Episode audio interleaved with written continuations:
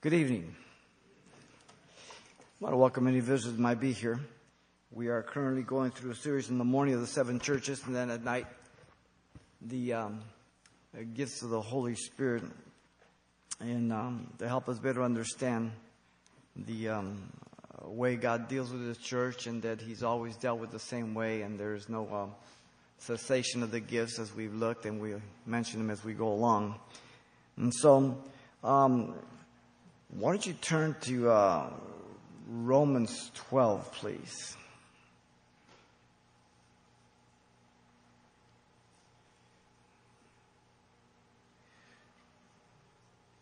We'll be looking at our first text in Romans 12 and then at uh, 1 Corinthians 12.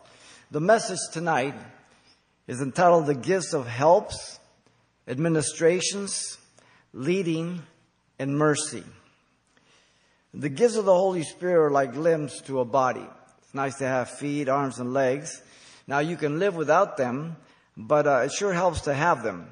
It makes life a little more um, easy, more enjoyable. And uh, the uh, church is the same. A church without gifts, like a body without limbs. Remember, the various gifts are made effective by the Holy Spirit. Much like our nervous system uniquely uses the various parts of the body to send messages and they respond and it coordinates. And that's the same with the Spirit of God. Every time we get together, tonight, in the morning, the midweek, God puts everything together in terms of the helpers or gifts, all that. It flows and He's done that for the last uh, nearly 40 years. And uh, He takes care of it. Now, we have studied 13 of the gifts in our series so far and I've been able to observe the unique function of the body of Christ, the church. The body has many members, yet it's one body, one head. The head gives the orders. No one part of the body is uh, complete in itself, um, but all the body put together comprises a healthy, functioning body. And um, rather than being in competition, they are in complement to each other. Even as a husband and wife are not in competition, but they're complements to each other. The gifts and callings of God are designated sovereignly by God, severally as He wills, and as He has given a measure of faith to each person in proportion. These are supernatural gifts. Again, I will repeat it all the time. They're not natural talents or abilities or something you learn. They're called supernatural gifts. Often they may uh, enhance a talent or something. They may complement, but not necessarily. But you must distinguish the difference between the gifts of the Holy Spirit, which are supernatural, from talents and abilities that come naturally or learn. All right? So, as we continue our series of the gifts, we want to look at four more. First, the gift of helps. Second, administrations. Then leading. Then mercy.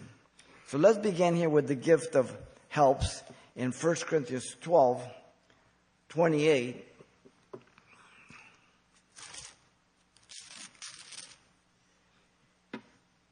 Um, right after healing, it says, he's in the gifts there, he says, helps, administrations. And um, we already saw the variety of tongues. So here is where we find these uh, first two gifts. And notice the word helps there. Um, it means relief, support, rendered assistance. And it appears only this time in the New Testament, but it is manifested in word and deed throughout the scriptures. And notice it is in the plural. Paul says this in 2 Timothy 4:11. Only Luke is with me. Take Mark and bring him with you for he is profitable for me for the ministry. So here, Mark, without doubt, has the gifts of helps. Now we know the history of Mark. He wimped out in the first missionary journey. Um, all of us have failed at one time or another, but he um, turned and he became a very um, helpful person towards Paul. In uh, 1 Corinthians 16:15, Paul again states, "The household of Stephanas had devoted, I like the old King James word, addicted themselves to the ministry of the saints. So, again, as you're born again, you go to God seeking those gifts. Not everybody has every one of these gifts.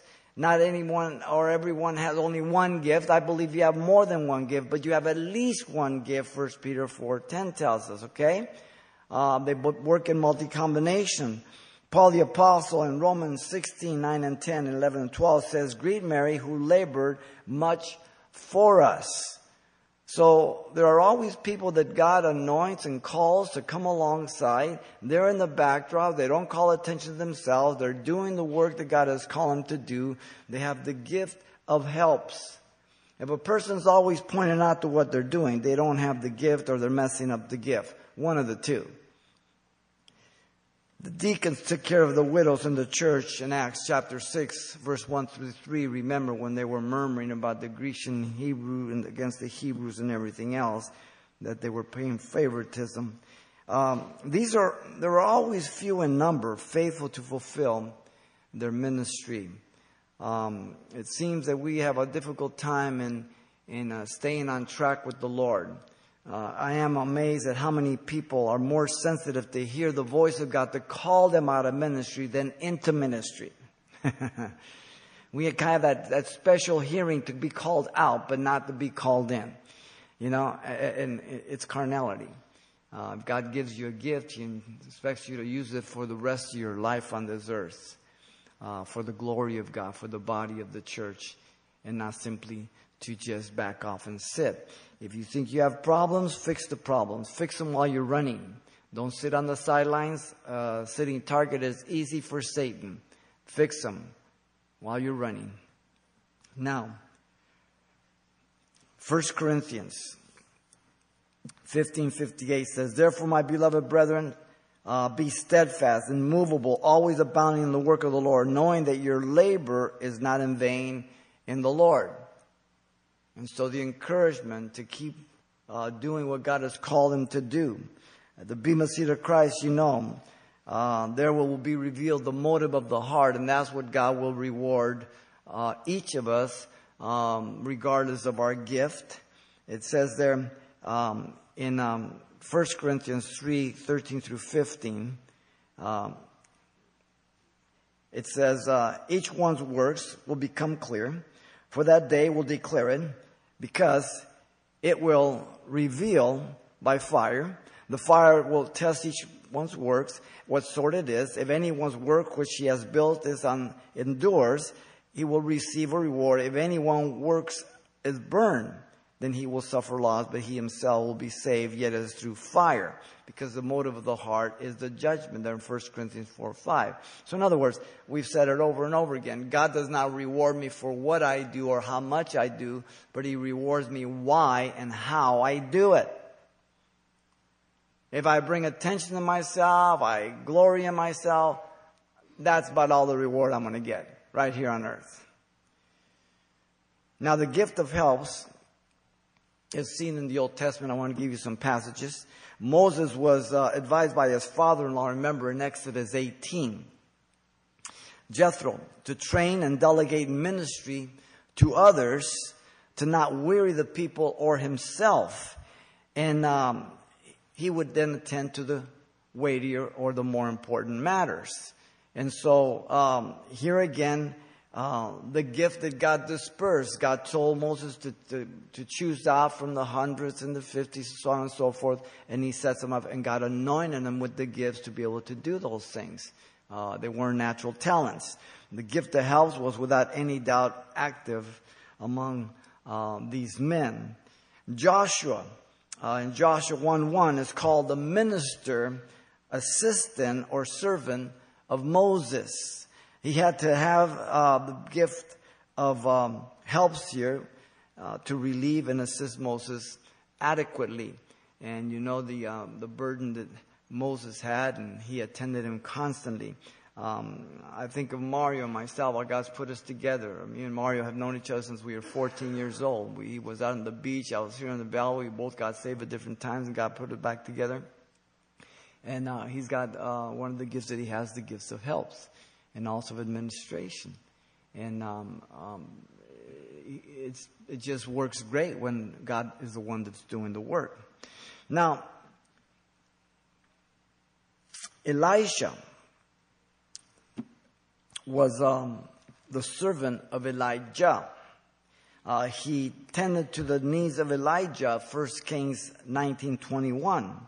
He did not consider it a burden, but a privilege, not an imposition.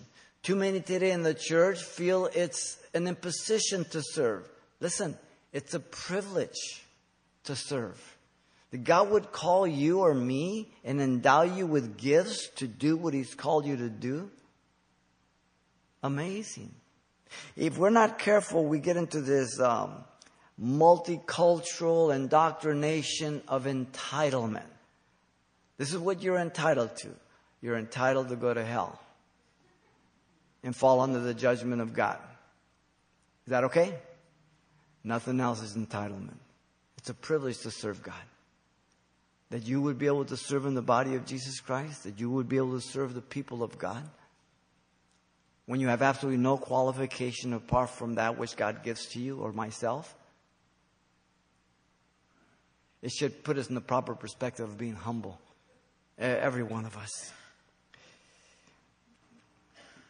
Be careful of the secular progressive indoctrination that corrupts your Christianity, um, that causes you to be divided as Christians. You know, by your race, by your culture, by your color, by whatever it is. As Christians, we don't let anybody divide us in Christ regardless of your nationality, regardless of your culture, regardless of your color your skin. It doesn't matter. We are brothers in Christ and sisters in Christ. We are one in Christ Jesus. And these are our marching orders, not the political, multicultural indoctrination. And much of that has crept into the church. So churches are fractured and they're run like corporations rather than the body of Jesus Christ. And that's sad. Gehazi was a servant of Elisha. He carried out Elisha. Um, um, proclamation to Naaman. Uh, Elijah told him to um, go out. Um, Gehazi carried out Elisha. Elijah comes first. Elisha uh, with an S H comes second. And remember that Naaman came in Second Kings uh, five ten. He was a leopard, and that captive little girl told him, you know, there's a prophet in Israel, and he can heal you from this. He went down there, and he sends him out there. He knocks on the door, and he thought that Elijah would just come to the door and, you know, do some magical thing and puff, and he got all offended because he sent a servant to him. And, um, you know, his servant said, hey, just, what do you got to lose? You know, just go dip yourself. You don't get healed, big deal. You know, he got down there and you know the rest of the story. Um, he attempted to misuse his service though because when Naaman came back, he was so amazed that he was healed. And he wanted to reward Elisha. But, um, he said, no, I take no money, nothing. And so Gehazi, went after him and said, hey, listen, some of the prophets, students came back from the school of the prophets, you know, and, you know, they need some Babylonian garments and the silver and that. And, oh yeah, here it is. And when he came back in, uh, Elisha said, uh, Gehazi, where'd you go? He says, nowhere, my master. What a perfect answer. He ran after gold, silver, the Babylonian garments. He went nowhere. The leprosy of Naaman came upon him misusing your gift, misusing the, the trust that God gives to us, that we would manipulate it and abuse people or, or, or merchandise God's people. God help those who do that. You know, um, when we all first started in Calvary Chapels, everybody was all humble and young and stupid. So that God didn't have any problem. And then after a while, everybody started to get a little successful, got doing the work, and all of a sudden, some of these guys you can't even approach, you can't even get a hold of them on the phone, not that I want to. But, um, they've lost perspective. Everything they have, everything I have has been given to me of God. What do you have that you have not received? Paul tells the Corinthians. Absolutely zero. Everything has been given to me by God. Therefore, I have nothing to boast about. Perspective. The gift of helps in the New Testament is also very evident. Um, the women helped Jesus in his ministry. Listen to Luke 8, 1 through 3. Now it came to pass afterwards that he went through every city and village, preaching and bringing glad tidings the kingdom of God. And the twelve were with him, and certain women who had been healed of evil spirits and infirmities. Mary called Magdalene. Okay, she was she was demon possessed. She's not a prostitute, as always the Catholic Church presents her. I don't know why they do that. Out of whom had come seven demons, and Jana, the uh, wife of Chuza, Herod's servant, and Susanna, and many others who provided for him from their substance. The gift of helps. These women had it. They provided. They ministered. Never calling attention to themselves. The women who served Jesus were at the cross. Uh, it says there were also women looking down from afar, among whom Mary Magdalene, Mary the mother um, of James the Less, and Joseph and Salome, who also followed him and ministered to him. There's the word when he was in Galilee, and many other women who came up with him to Jerusalem. Mark 15, verse 40 and 41. So we see the gift, very evident. The gift of helps is valuable, very valuable. Yet all of us are responsible to help. It is our, when it's in our power, and we shouldn't have to be asked. So we've been looking at the gift of helps, but that doesn't mean that if I don't think I have the gift of helps, that I, I don't have, I, I, I'm not going to help any, anytime. No, no, no. It's not what it's talking about. Okay? There's natural things that we just, you know, someone falls down, you help them, you pick them up. You don't say, well, I don't have the gift of helps. You just have to wait till somebody has it, buddy, you know? You just don't do that. Um, our Lord emphasizes this by the parable of the Good Samaritan, identifying himself as that Samaritan in Luke 10. The question was, who is my neighbor? The one in need. When I'm confronted with a need, if I'm the only one around, guess what God is doing? He wants me to meet the need. So if God shows you a need during the week, don't call us. You meet the need. But, but it, it may cost me. Oh, okay. you see, sometimes we're good organizers, and but, you know, we can get people together, we can make calls, but if God shows you a need, He wants you to meet it. You see? Very important. You gotta be practical. James uh, 2:14 through 17 tells us that faith without works is dead. Some say that James and Paul contradict each other, but of course Paul is talking in Romans of works to earn salvation prior to salvation, and we can't use none of that. But James is talking after being saved, then works come from our life. We just studied in Ephesians 2:10 that we are God's workmanship created in Christ Jesus unto good work that we're prepared beforehand that we might walk in them, right? Um, so God is, is, is in it. Um, but a careful examination of those two passages again is important. People always try to pit them against one another, um, and they don't look at it from the different perspectives. The love of God is verified only in word and deed, which results in help.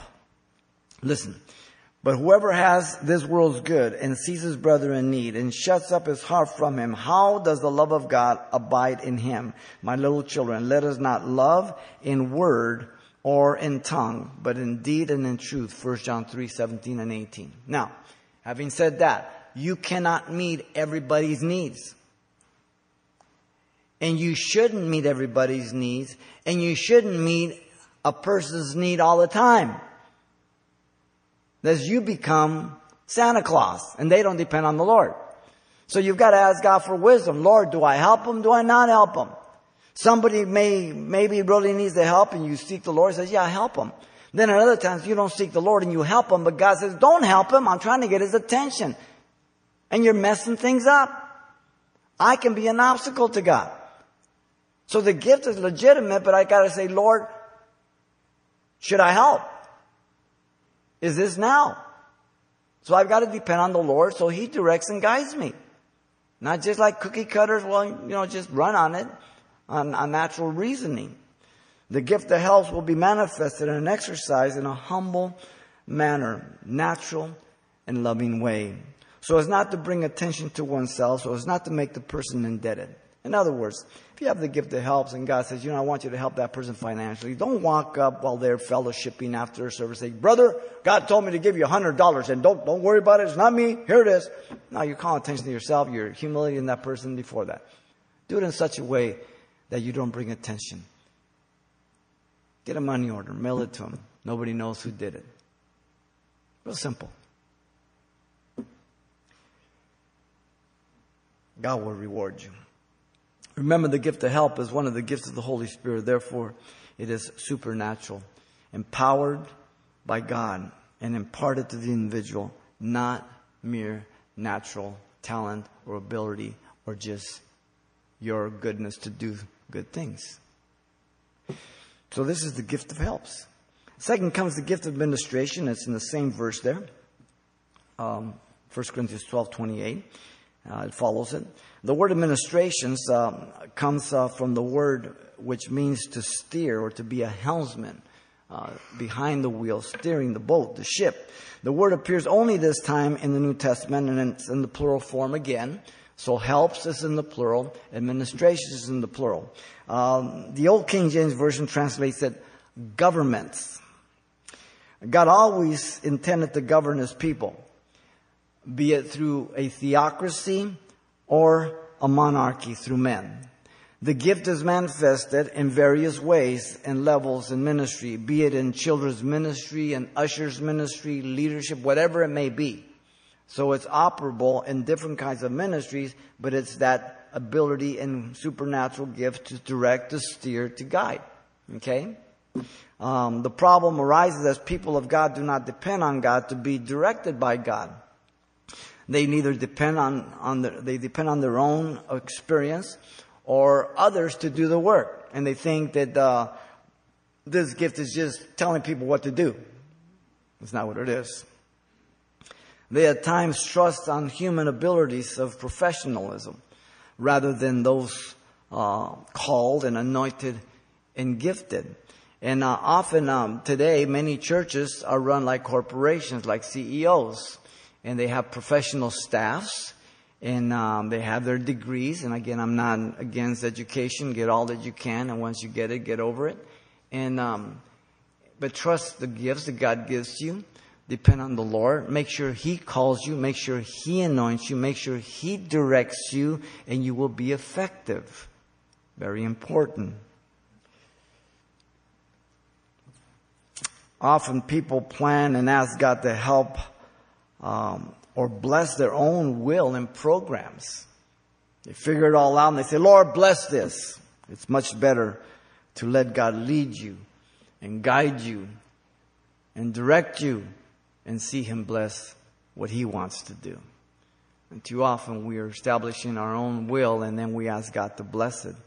Uh, I'd much rather do what God wants me and see how He will bless.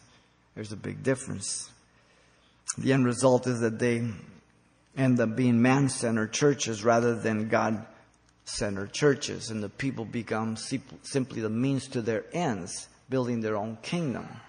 And they become more marketing techniques and uh, motivational speaking rather than teaching the Word of God. Uh, how it is that I can trick you or motivate you and move you to, to integrate you into my little kingdom and how I've got everything done. And um, often, sadly, that's what goes on in many churches. There is no perfect church, by the way, nor perfect pastors or, or church leaders. We're all made of the same stuff. I am one just like you and among you and from you. I am no different than you. And that's important to always keep a perspective. There are only people who are trusting in the Lord and guide, for them to guide, be guided by God. And those who are asking God um, to bless the direction that He will give, that they be sensitive to Him. Uh, Lord, is this what you have? Lord, uh, when we purchase this building, Lord, is this the building? Is this you? Is it not you? Um, you know, when we're going to build the gym, Lord, is this you? Is it just us? What do you have? And then, of course, looking backwards, it's 2020. God was in it all the way. He took care of it. He, he did it all with no begging, no pressure, no nothing. Um, you know, but when we first got started, we, we just trust in the Lord. We don't know anything. We're still doing the same thing. We don't know what God wants to do. We just kind of just show up each day and let's see, okay, Lord, what's next? Um, people say, well, you know, we need to go back to the early church. Are you kidding me? You ever read the New Testament? The early church was messed up. You want to start with the church of Corinth? How about the Galatians? Are you kidding me? Thank God it was messed up. Because the letters that were written to them, they serve us. Because we're messed up. the Word of God instructs us, guides us, keeps us where we're supposed to be. It teaches us. Now the gift of administration is evident in the Old Testament. In the Old Testament, God used Abraham, Isaac, Jacob, Moses, Joshua, and many, many others. They obeyed the guidance of God. They suffered the consequences when they did not obey. Very, very clear. And they followed and they gained the benefit when they did obey. Because they saw God work. It's always a choice. God doesn't force you to do anything. He, he directs, He guides you, he, he speaks to your heart, and you have a free will. So, you're not a robot. You've got to obey and seek the Lord and stay on track with the Lord. In the time of the judges, in the uh, transition to the monarchy, they rejected God and they desired a man like, uh, like all the other nations for king. And remember, Saul was a people's king, not God's king. Yet God said, okay, Samuel, give it to him. And Samuel got all upset. They thought that people were rejecting him. And God said, Samuel, they're not rejecting you, they're rejecting me. And uh, God used Saul um, and guided Israel through Saul. But Saul became disobedient, self will, and he suffered the judgment of God. In the time of apostasy, God called the prophets to call the people back to himself to lead them. When the kings were corrupt, the priests were corrupt, and even the people had become corrupt. God raised up prophets many times, not of the Levitical priesthood or even um, those of the, of the priesthood outside of Levi, but common people like Amos, a fruit picker, a, a sheep breeder, and he would raise them up and anoint them and send them out to call the people back. The primary office of a prophet was to be the mouthpiece of God, to call back the people in repentance. Secondly, it was to declare future things. Always second. The first is always to be the mouthpiece of God for repentance, to call the people back. Speaking to them clearly, directly through them. The authority was from heaven. Thus saith the Lord. The Lord said, the Spirit of the Lord put these words in my mouth, and you read many things like that in Scripture, inspired of God. And God's words is objective truth, not subjective. Today, the problem is in the church, much of God's word is being treated subjectively. The emergent church says that no objective truth can be learned from the Bible. So therefore, they don't have sermons, they don't study, but they dialogue and they, you know, they, they just, and nobody wants to be dogmatic on what that verse says because they don't want to fudge about doctrine. So let's just love one another and, you know, we can't really be sure. Are you kidding me? Why does he say study? Why does he say obey? Why does he say meditate? Why does he say, don't be deceived? Why does he say, I'll judge you if we cannot learn objective truth? Are you kidding me? The gift of administration also is found in the New Testament. In the book of Acts, Acts 15, uh, we see the early church government or administration, the first church council of Jerusalem, which centered on God leading through the men he had chosen. Acts 15, 28, it says, they said, for it seems good, and you know Acts 15 is when the Gentiles were trying to be put under the big yoke of circumcision to be saved, okay? They started at Antioch, they came down to Jerusalem. And it says, for it seems good to the Holy Spirit and to us. Notice the order. They didn't say, well, you know, we've been around for a long time. We were with Jesus and we don't think that's right. No. It seems to the Holy Spirit and to us. Who's the representative of Jesus Christ? The Comforter. The Parakaleo. The Holy Spirit. He will direct my words. He will direct you. He will guide you. He will bring all things back to remembrance. He will not speak of himself. He'll speak of me. It seems good to the Holy Spirit and to us. The leaders followed the lead of the Holy Spirit. They came alongside to help and be part of the work of God with their gifts.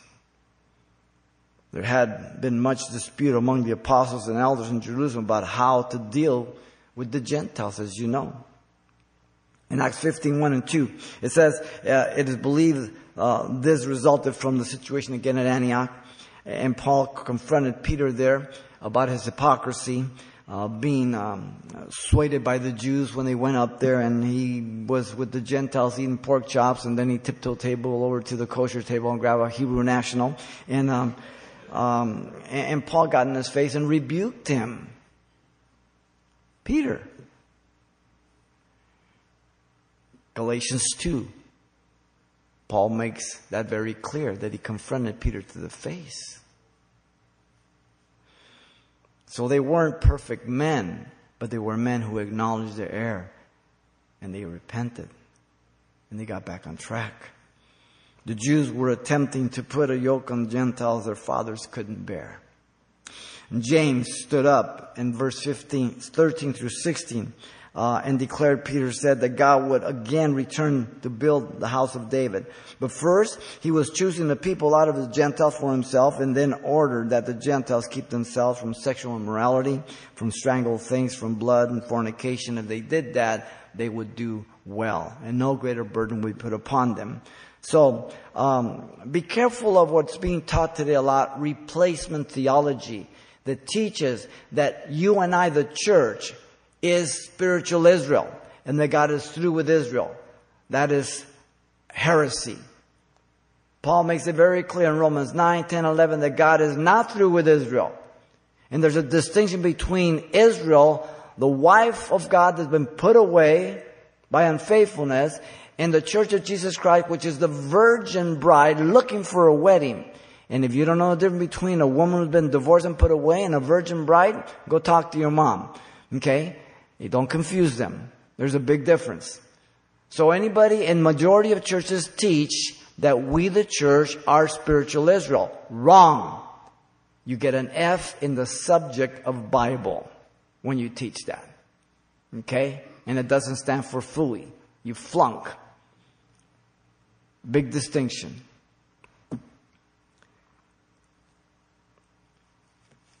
See, they were wanting to make an extension of Judaism for Christianity.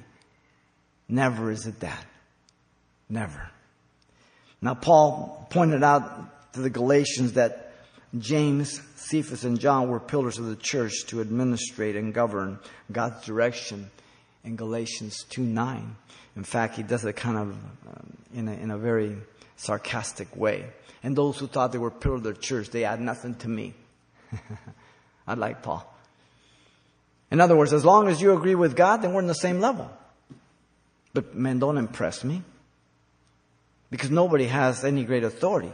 Because all authority is in the Word of God. This is the only authority we have. Whether it be from the pulpit or the pew. It's the authority the Word of God gives us. We have no authority in and of ourselves.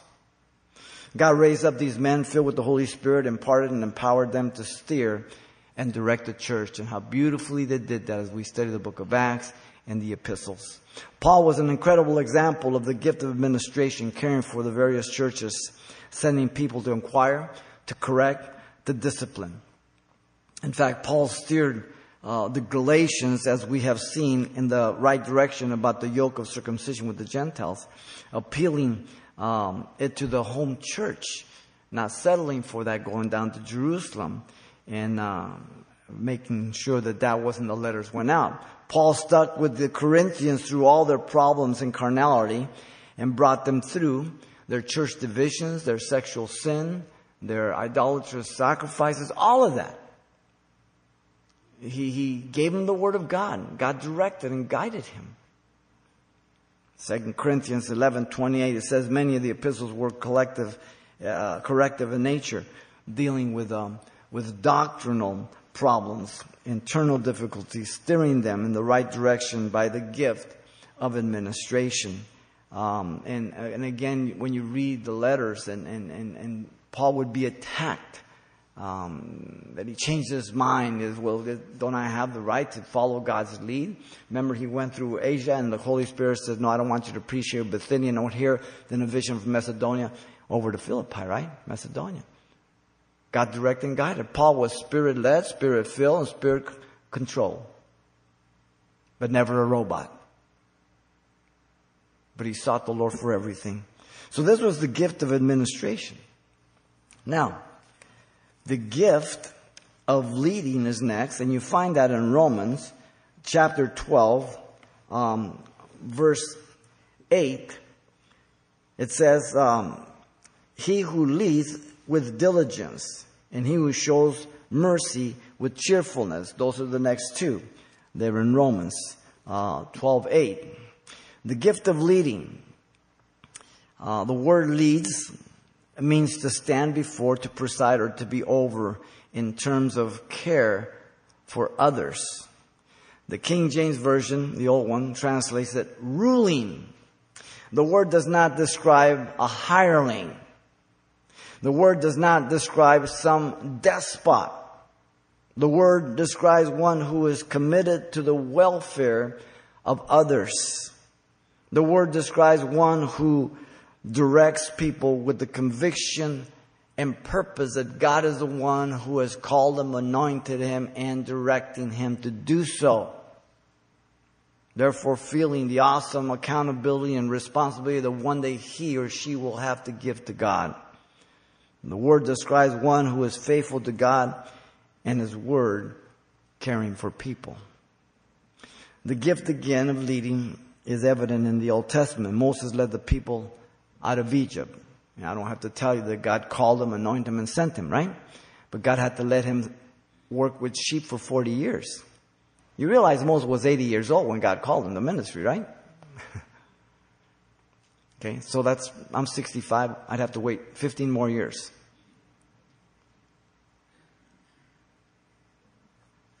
He was not liked at all times, if you know that, if you've read Exodus. People, man, he just, they accused him, they charged him, they wanted to kill him. He was faithful and loyal to the people. When God calls you and anoints you, you lead because God tells you. You do what you do because God tells you. You're a parent. You know that. Your children may love you but they don't always like where you're leading them. But you're the parent, so you know where they have to go, and you lead them whether they like it or not. Trusting that when they grow up, they come back and say, you know, thanks for everything. And it's no different with us. God wants to lead us, and we're like our children. But God knows which way we should go. Very important. Joshua led the people into the promised land. They were able to receive the good of the land. They were able to see the goodness of God in providing such men to divide the land, to lead them, to conquer the land and everything. But we also saw compromise and sin, which cost them in many ways, right? So as long as God is using men and women there is no perfect church. There is nobody who shoots 100% all the time.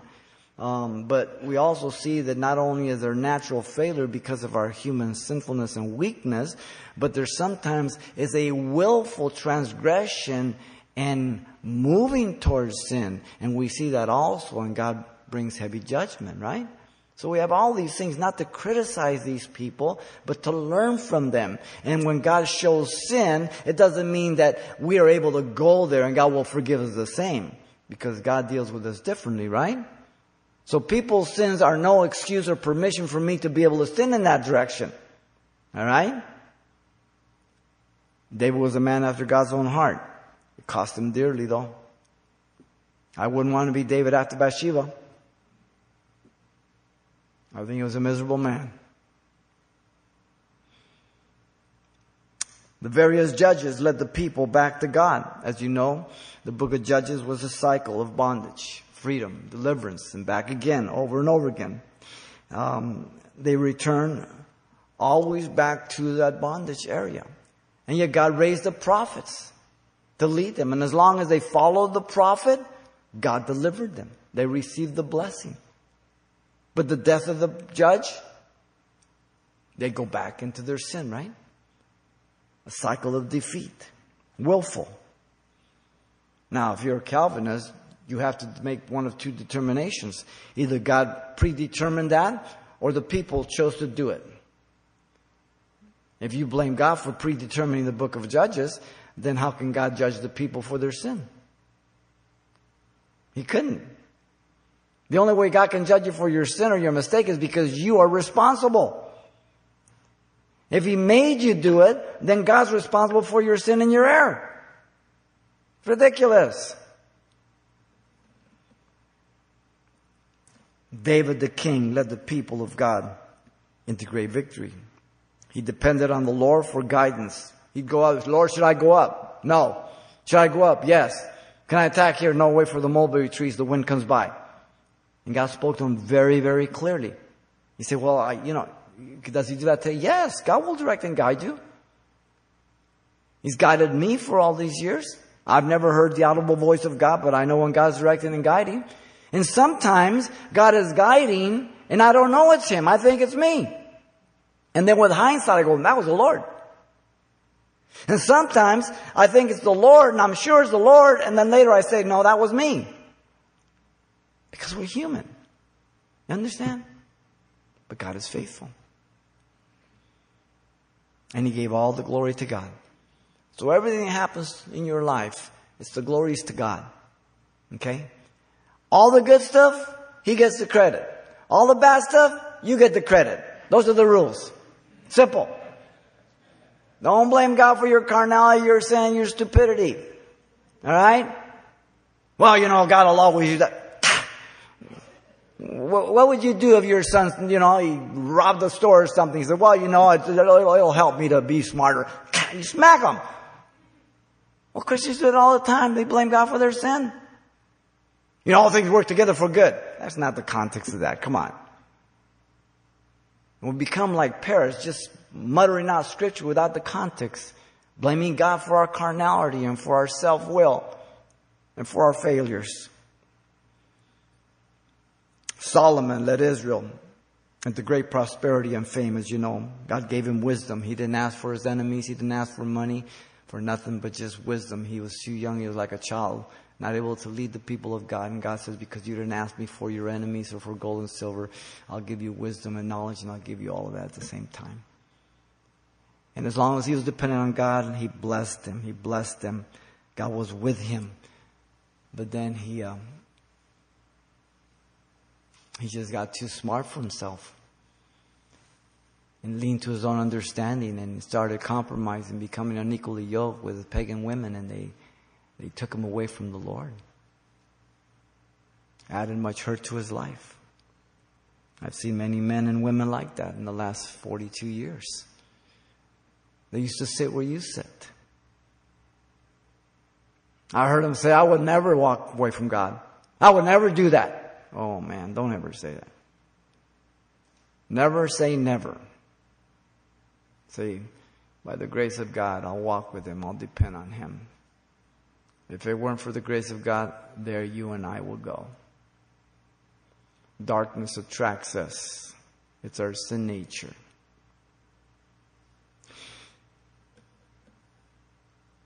Ezra, Nehemiah led the people of God after the Babylonian captivity to rebuild the temple. God called them, anointed them, sent them. Fulfilling prophecy, being good stewards, good examples hard workers, pointing people to God. The gift of leading is also found in the New Testament. The same word is used for the qualifications of bishops in 1 Timothy 3, 4 through 5. It says, uh, one who rules his own house well, having his children in submission with all reverence, for if a man does not know how to rule, there's a word, his own house, how will he take care of the church of God? Pastors and churches have forgotten that the qualification for the pulpit is not my degrees. It's my home. God's not interested in degrees. You can get a degree all you want. You can get a PhD. If God has not called you, anointed you, and gifted you, you are a danger to people. Because men will send you or you'll send yourself and not God and you will abuse the people, you will manipulate the people, and you will think you are so hot. Incredible. The word is used for the deacons in 1 Timothy 3.12. Let deacons be the husband of one wife, ruling their children in their own houses well. Same thing. The word is used for the elders who led the church in a caring manner and um, their, um, their worth to be compensated financially, Paul says in 1 Timothy 5, 17 and 18. Listen carefully. Let the elders who rule, there's the word, well be counted worthy of double honor, especially those who labor in the word and doctrine, for the scripture says, you shall not muzzle an ox while it treads out the grain, and the labor is worthy of his hire. And so here again, it's God's leading, gifting. He's the one that's doing it. It's the only way the church can work the way God wants it. It's the only way church can be effective. Again, the church is not the building, it's you and I. The word is directed to Titus. In Titus 3.8, he was to oversee the church at Crete. Um, he says, this is a faithful saying, and these things I want you to affirm constantly, that those who have believed in God should be careful to maintain, that's the word, good works. These things are good and profitable to men. And so here again, um, um, as churches were being set up and the gospel was being uh, sent out, God would raise up men and anoint them and gift them through these gifts to do the work of ministry, to serve the people of God. Titus was told to have the people lead in good deeds in order to profit others in Titus 3:14. Listen, and let your people also learn to maintain good works to meet urgent needs that they may not be unfruitful. So even if you don't believe you have the gift, then you should be able to meet some needs, right? As God directs you and shows them to you, then you're to do that, not to pawn them off on somebody else.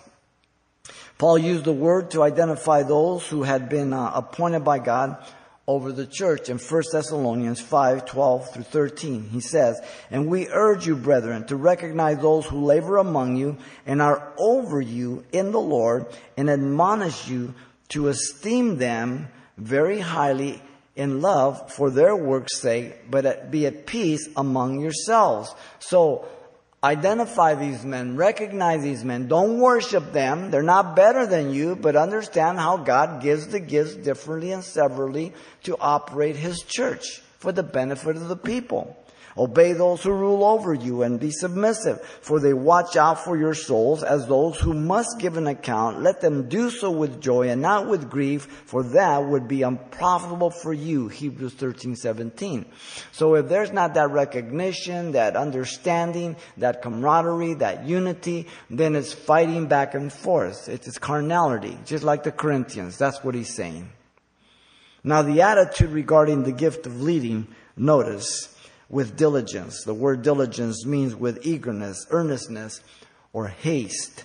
Paul was led among, along with Barnabas to the mission fields, you know, in Acts 13, 1 through 3. The Holy Spirit said, separate me, Barnabas, uh, or Barnabas and Saul for the work of the mission which I have called them. Later on it changes, Saul comes first all the time. But it's the Holy Spirit who called them and sent them out. The church didn't send out missionaries. The Holy Spirit called them out. Okay? I've never sent anybody out. People have come to me, you know, I believe the Lord is calling me out. Well, let me pray for you. Go. I'm not God. I'm not the Holy Spirit. If I send you out, you think I'm responsible for you. Mm, not me. I'm not God. Don't ask me for money. If God sends you, He'll take care of you. That's how you know He's called you and sent you. But if man sends you, you're always going to be the dependent on man, the arm of flesh. And when the arm of flesh gets tired of, of providing for you, then they cut you off and then you get mad and you get bitter. Well, was God in it or was it just man? Time is the test of all things, ladies and gentlemen. If God is the one who has called you and anointed you, He's going to take care of it. The call was unanimous and the consensus of the teachers, the prophets. They gathered the church together in Antioch, fasted, they prayed, they laid hands on them, and then, being diligent about it, they saw them leave. They didn't send them out. They just agree with the Holy Spirit's call to send them out, to go out. That's the way it should be. Today, people send people out in mission field rather than the Holy Spirit. That's why so many missionaries fail. Because man sends them, not God. God warned and instructed the Ephesian elders of this responsibility of diligence through his own example in Acts 20, if you remember. He served the Lord and, uh, and them out of love in Acts 17, 20 through 21. As he was leaving, he speaks to the Ephesian elders. Uh, he served without considering himself in Acts 20, 22 through 24. And um, he left knowing he was innocent of the blood of any man, having declared the full counsel of God in Acts 20, 25 through 27. And he warned them regarding the flock that they um, had been appointed by the Holy Spirit to shepherd the flock of God, and many of them would rise up to bring disciples to themselves, and he warns them. He says, I've never taken a penny from any of you. I haven't robbed any of you. What an amazing chapter for leadership. This was the gift of leading. Last comes the gift of mercy here in Romans 12, verse 8 mercy. Eleos, it means compassion by word and deed in order to aid one afflicted or seeking aid. The noun form appears 31 times in the New Testament. Vine's dictionary describes mercy as outward manifestation of pity. Grace describes God's attitude towards sinners. Mercy is his attitude towards those in distress, saved or unsaved. God gives mercy even to the sinner, but He never gives grace to the sinner until they repent. Mercy is less than we deserve. Mercy gets caught up in the affliction or the need of the person, communicated even in the appropriate tone of voice. When we see somebody who maybe got hit by a car and you run across to their rescue, you don't walk up and say, Hey, what's the matter with you? What were you thinking? Get up you see they're broken, and even the tone of your voice, you say, hey, you're going to be okay. Just stay down. It's okay. Don't worry about it. Everything's going to be okay. Even your tone of your voice, you pity them. You come to their aid. This is mercy. Mercy is one of God's attributes. He is the Father of all mercies in 2 Corinthians 1 3, as you know. Peace is the result of either grace or mercy. The gift of mercy in the Old Testament is very evident. God would meet the, the priest at the mercy seat of the Ark of the Covenant, as you know. And um, he says, And you shall put it before the veil, that is before the Ark of the Testimony, before the mercy seat, that is over the testimony, where I will meet you, the seat of propitiation in Exodus 30, verse 6. God would meet the priest right there. The mercy seat. The Lord told Moses, and the Lord passed before him and proclaimed, the Lord, the Lord God, merciful and gracious, long suffering and abounding in goodness and truth, keeping mercy for thousands, forgiving iniquity and transgressions and sin, by no means clearing the guilty, visiting the iniquity of the fathers upon the children the children's children to the third and the fourth generation. Exodus 34, 6 and 7, and many other passages. Now, today this is taught by many of the positive confession people and a lot of the emergent church that this is um, uh, uh, that as a Christian you need deliverance. Uh, from your past, You've got the demon of gluttony, the demon of this, the demon of that, and they're delivering Christians. That's junk. The context is, if your parents were pagan and you don't repent, you will learn and maintain that lifestyle and even increase it to the next generation until that chain is broken. God doesn't punish you for your parents' sins. If you don't repent and you continue to learn from them, you learn faster, you learn more, and you keep passing it down to the next generation. There must be a break in that chain. You are delivered when you're saved. You don't get delivered in any deliverance ministry. Another ministry of carnality. Christians cannot be demon possessed. How interesting you get the demon of lust when you're over your girlfriend's house at three in the morning. What are you doing there at three in the morning? You're carnal. You need to have, have hands laid on, but in a different way. The theme of Psalm 136 is God's mercy as it appears 26 times in 26 verses. Mercy. The gift of mercy is also found in the New Testament. Jesus spoke a parable to the Pharisees who trusted in themselves and despised others one day.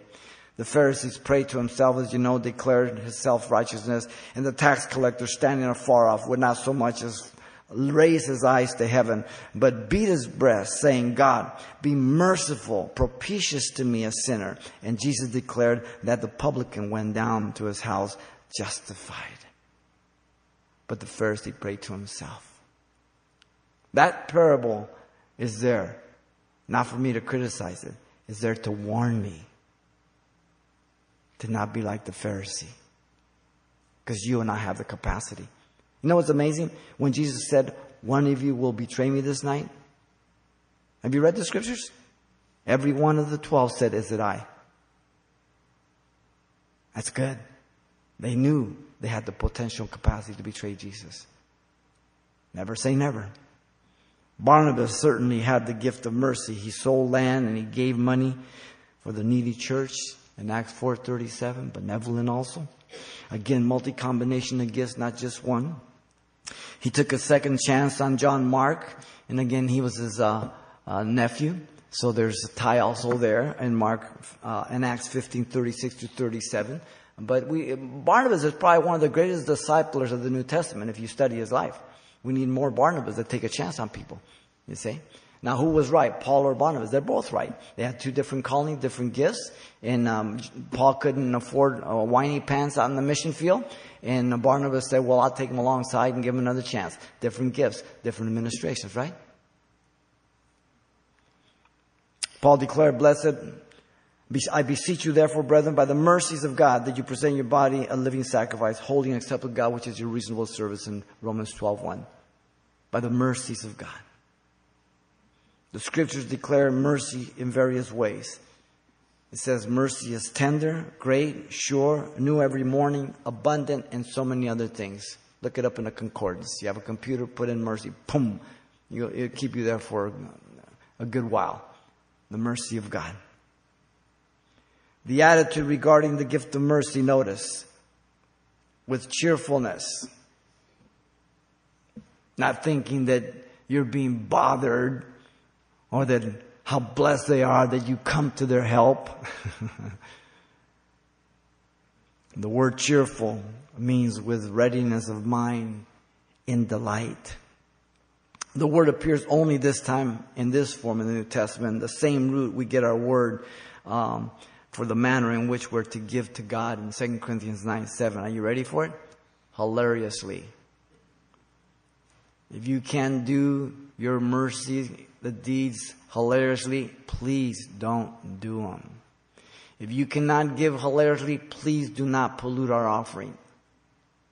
Simple. This is mercy with cheerfulness. We're not to think of ourselves more highly than we ought to think in Romans 12:3. That's self-righteousness, a critical spirit. God is rich in mercy. Ephesians 2, 4, and 5 says, we studied that a couple, three weeks ago, two or three weeks ago in our in-depth study. His mercy is everlasting, Psalm 100 verse 5. His mercy endures forever, Psalm 106 1. Our Lord was merciful to Peter as he appeared to him to restore him again in John 21. We are to come to the throne of grace with boldness to find grace and help, mercy in time of need in Hebrews 4:16, any time of day. Jesus said, "Blessed are the merciful, for they shall obtain mercy." Matthew 5, 7. You see, the unmerciful servant was told by the master, remember in Luke, in Matthew 18:33, shouldn't you also have had compassion on your fellow servant, even as I had pity, there's the word, on you? Remember, he, master forgave him millions of dollars, and he had a co-laborer owe him just pennies, and he grabbed him, threw him in jail. Again, that parable is not there for me to say, what a terrible man. That parable is for me. That I can do that. And I have to watch myself. All of us are debtors to forgiveness for sin committed against us. particularly when there has been um, acknowledgement, confession, and repentance from that sin. And we are to give that forgiveness. There's only one problem I can't forgive, and neither can you. Oh, we can say, yeah, little things that don't bother us. But you let somebody do something that just is really treacherous against you. Or something that's just, and you'll find out real quickly how you can't and you won't want to forgive. You've got to go to God. Only God can help me forgive. Because when God helps me forgive, even though I remember, I forgive. If I try to forgive, the more I remember. That's how you know whether you're yielding to God's forgiveness. God's forgiveness does not remember the sin. My forgiveness always remembers the sin. There's the difference. Remember, God will, you, no one will ever sin against you as much as you sin against God. We're debtors to forgive.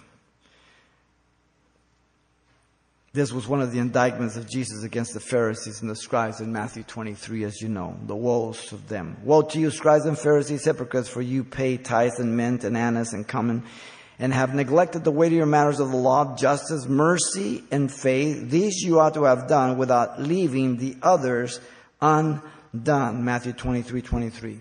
Our Lord emphasizes the mercy of the Good Samaritan as he imparted in Luke 10. So which of these three do you think was neighbor to him who fell among the thieves? And he said, he who showed mercy on him. Then Jesus said to them, go and do likewise in Luke 10, 36 to 37. Judgment without mercy is promised to those who judge without mercy. James 2, 12 through 13. The warning by our Lord is against critical spirit that finds fault in everything. You know the verse. The world always throws it in our, in our face. Judge not, lest you not be judged, that you be not judged, for with what judgment you judge, you will be judged, and with what measure you use, it will be measured back to you. And so people always tell it to Christians, well, it says don't judge. No, it's not talking about that. It's saying don't judge critically, finding fault in everything. We are commanded to judge. If you're a Christian and you're living with somebody, you're all mine. I have a responsibility to confront you, to pray for you, to call you to repentance. We have to make judgments. You make judgments over here when you drove over here tonight. Red light, you stopped. Thank God you wouldn't have been here. You better make some judgments. The believer is called to judge everything according to the Word of God and to call people to accountability. I don't know the motive why you did it, but I can tell you if it's sin or not, if I see it. And so can you.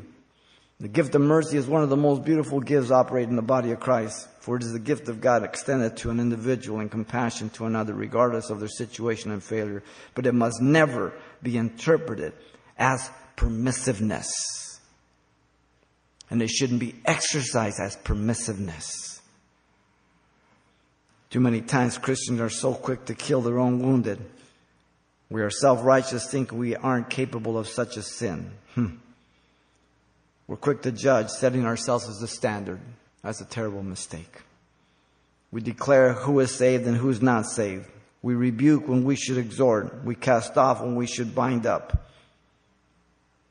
It proves that we're carnal many, many times. Confrontation is never for mere castigation. But for restoration, sometimes castigation must come first because of the rebelliousness and the unwillingness so there must be consequences to a Christian who does not repent of their sin. Paul said, You cast that young man out of the church who's sleeping with his stepmother. And when he repented, he says, Now let him back in. Simple. Therefore, as the elect of God, holy and beloved, put on tender mercies, kindness, humility, meekness, long suffering, Colossians 3.12 says. Wow. This is the gift of mercy. So, here you have four more gifts of the Holy Spirit that are essential for the operation of the church of Jesus Christ while here on earth. It is His church. He's the head of the church. We are the different parts of the body. He gives the direction. He gives the message. He gives the gifts. He gets all the glory. And I get to obey, but He doesn't force me to obey. And I get to see God work in a way that I would never see Him work. The gift of health, the gift of administrations, the gift of leading, the gift of mercy.